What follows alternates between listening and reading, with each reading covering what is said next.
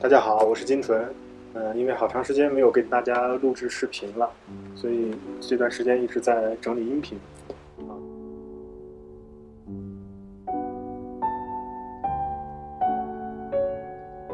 好，那我们还是希望有有这样一个视频跟大家做一个交流。这一期呢，我就是想说一说关于禅修啊，那关于禅修的一种方法叫内观，也叫 vipassana。那这种内观的方法，呃，我谈一谈我自我的感受。呃，因为每个人在禅修过程中可能经历的都不太一样，但是我还是希望把我这一份感受分享给这些对禅修、对内观好奇的人，啊，因为呃，他们也可能想走进来，然后试一试，呃，内观究竟是什么？是什么？因为现在东南亚，在泰国、缅甸，甚至在欧美，啊，很多西方国家都在流行这样的一个修行方法，嗯，那我就就这个方法跟大家去沟通一下。分享一下我自己的一个感受。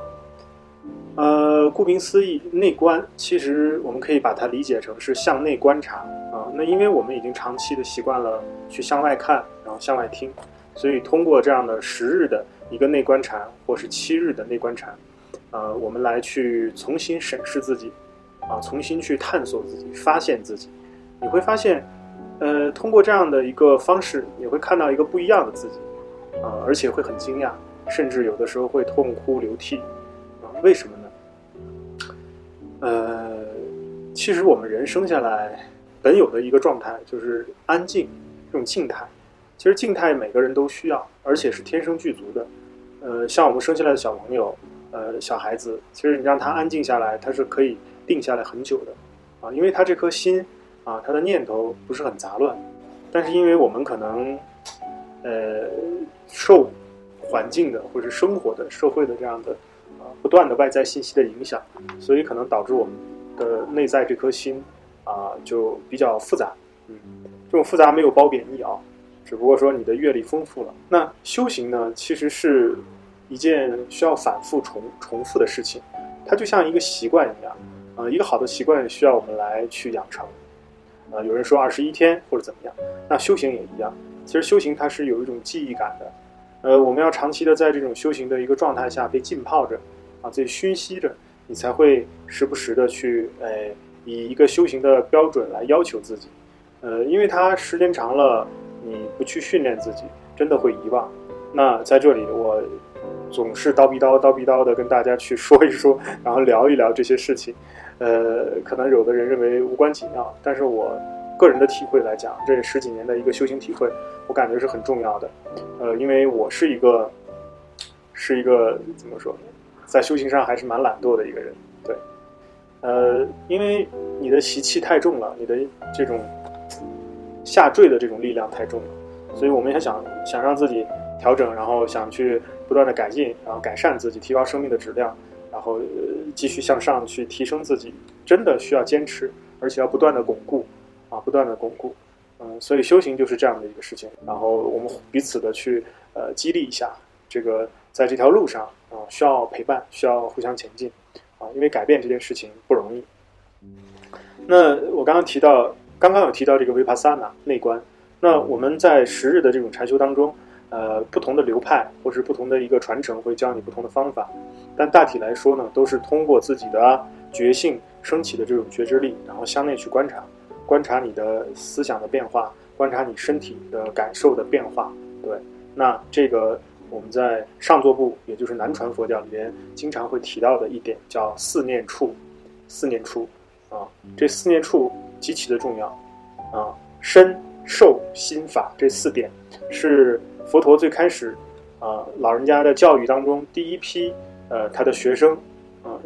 在鹿野苑给五比丘讲讲法的时候。就讲的是这四呃四圣地和四念处，啊四圣地呢就是苦集灭道，然后修行的方法呢就是用四念处的方法啊来去觉受和感知自己，感知自己和外在的世界这种链接。我本人第一次在进禅堂的时候，就是男性嘛，这个腿都特别的硬啊，很难去说盘腿，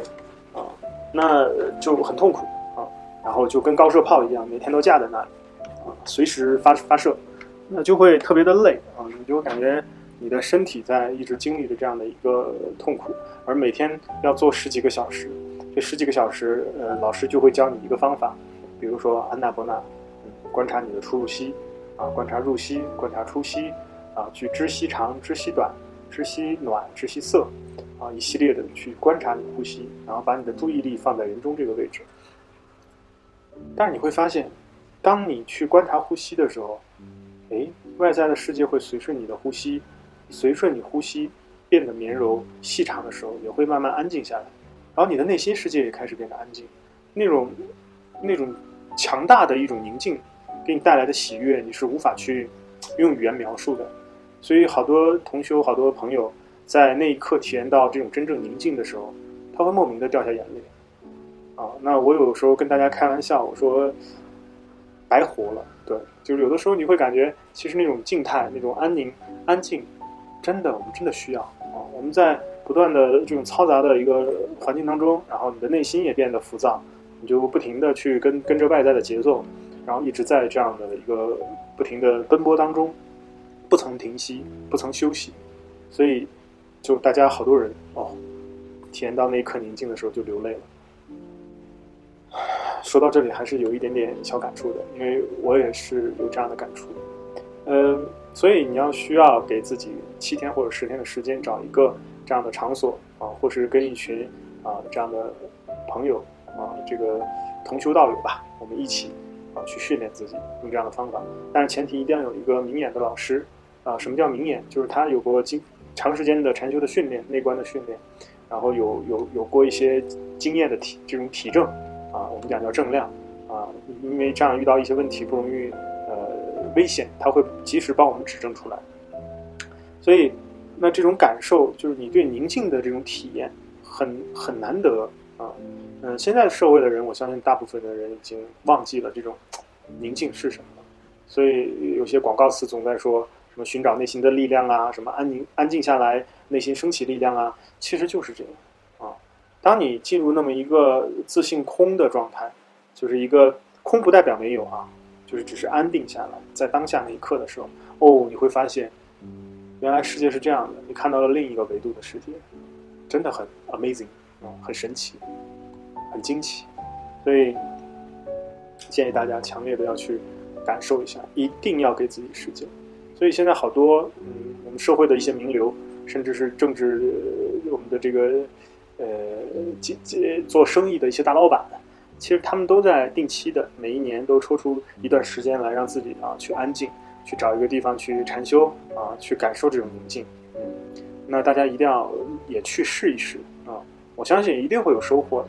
那随着你这种内在的观察、审视的深入啊，你会发现，当你的呼吸变得绵长，你的内心也开始安定下来，然后你的世界也变得安静。这时候安静下来了，不是什么都没有了，而是反而你对你自身的觉察就更明晰了。比如像我啊，因为我这个膝盖啊，膝盖可能以前我是北方人嘛，冬天的时候可能是寒凉受的很多，然后一到那个时候，你就会感感觉到膝盖这个地方的酸痛特别的强烈啊，特别的强烈啊，那个点，然后让你放大到整个全身都不自在和不舒服，其实只是一个膝盖那里痛而已。呃，但是这个痛就很神奇。我在上一期有跟大家谈过这个偏偏头痛这个事情。其实这个膝盖的这个痛，禅修带来这个酸麻冷热胀痛痒动这八点啊，这个痛，它很无常。为什么说呢？它它很遵守无常，就是它不会欺骗我们啊。嗯，它是这样的。当你的内在升起了一个觉性跟觉知力的时候，你去观察这个痛点啊，这是老师当时我们的师傅来教导我们的。所以在这里分享给大家，当你去看这个痛在哪里的时候，比如说哦，它就是在膝盖这里，啊，在膝盖的半月板这个位置，那你就关注这个痛，放松啊，把你的呼吸变得绵柔，放松，把你的注意力放在这个膝盖的半月板这个位置，你会发现，这个痛它不是一个真实恒常存在的东西，就是我们讲，如果是真实的，如果是恒常的，它应该。一直在那里痛，而且一点一直是那一个点在痛。它比如说我们痛按级别分，它可能是三级的痛，它就一直会在那持续的痛，这叫恒常。但是你会发现这个痛在游走，它在动。什么叫游走？就是哎，一会儿从半月板这个位置可能有点向下到膝盖窝，然后又上来到上膝盖，而，这个痛就很奇怪，游来游去，而且这个痛的强度也会变化，还会随着你的心的紧张与松弛在变化。当你的心越紧张的时候，那个疼痛好像就像加倍了一样。哎，反而当你的心松弛下来了，哎呀，痛就痛吧，不管它了，啊，我就就看着痛而已。哎，这个痛反而就慢慢消失掉了，甚至是没了，无所从来，一无所去，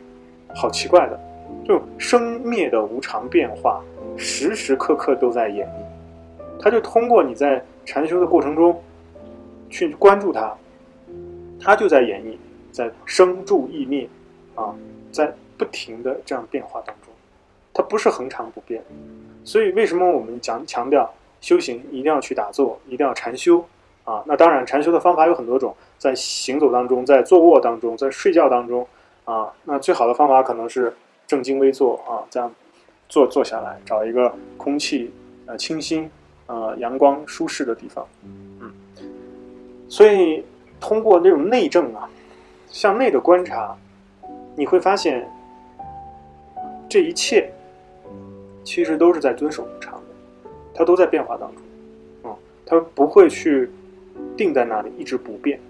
所以我们的生命也是这样，我们的这个身体也是这样，它都不断的在更新，在变化啊。那每一天可能有，呃，五我们讲有一个数据叫五百亿吧个细胞在生灭当中，在啊在循环，在死亡。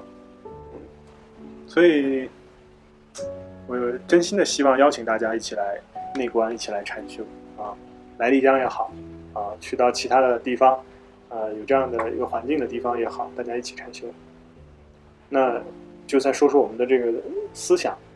你会发现，当你学会这样内省、内观的时候，找到一个所缘，让你安静下来的时候，其实你的脑袋它有一个过程，就是当我们对这个方法还不够熟练的时候，啊，我们可能会很用力的去让自己安静下来，啊，促使自己安静下来，反而你的头脑会特别的紧张。啊，我说一个我真实的例子，我在缅甸参加这个掐密长老的慈心禅的时候，啊，有一个深刻的体验。那时候早晨三点钟起床，晚上九点半睡觉，每天都是在呃修慈心禅。那我我就是很着急，那个时候很着急，因为呃我看到身边的这些啊出家师傅们都很棒，就状态都特别的好，呃，然后我就很很急促的去。强制的逼逼自己，然后去不停的在进入禅修的状态，啊，连续的大概有七天左右，到第八天的时候我就扛不住了，我的身体就在警醒我，就突然一下浑身酸痛，啊，关节酸痛，就有点像，呃，感冒，呃，着凉了一样，然后无法走动，就是你躺在那里浑身都是酸的，啊，特别的难受，然后。呃，缅甸那边的这些师傅们就很有经验。当时有一个呃叫不好意思，那个他是一个朝鲜族的师傅，他在缅甸跟着掐米长老修行了有十几年啊，他也是韩国呃去禅修团队的翻译，他就很有经验的过来指导我，然后告诉我要放松，然后他也发现其实我这不是生病，也不是感冒，也不是发烧。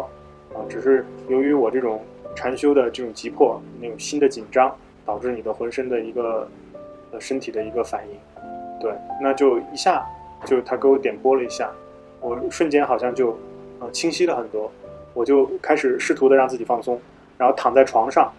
躺在床上去用这种禅修的放松的方法，哎，其实睡了一晚上，第二天就好了，对，很神奇，第二天就好了，嗯，说这个意思就是说。我们在刚刚进入禅修的过程当中，不要过于紧张，就是你不要太着急，啊，也不要急功近利，啊，这个跟我们在工作当中那个状态刚好是相反的，啊，因为我们有时候在工作当中很多的时候都是比较着急的，是一个急促的状态，那我们就会没办法，然后让自己变得特别的紧张，啊，很很难去舒缓这种心情，所以。我们需要有有一个这样放松的一个状态。嗨，哎哎，可以上去看房间吗？呃，可以可以，我我在录视频，对对对，好啊，不，你你们来看，你们来看，我先暂停一下。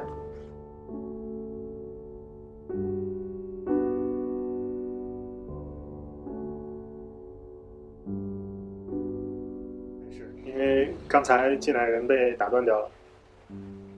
还是继续谈一谈这个内观的一个感受。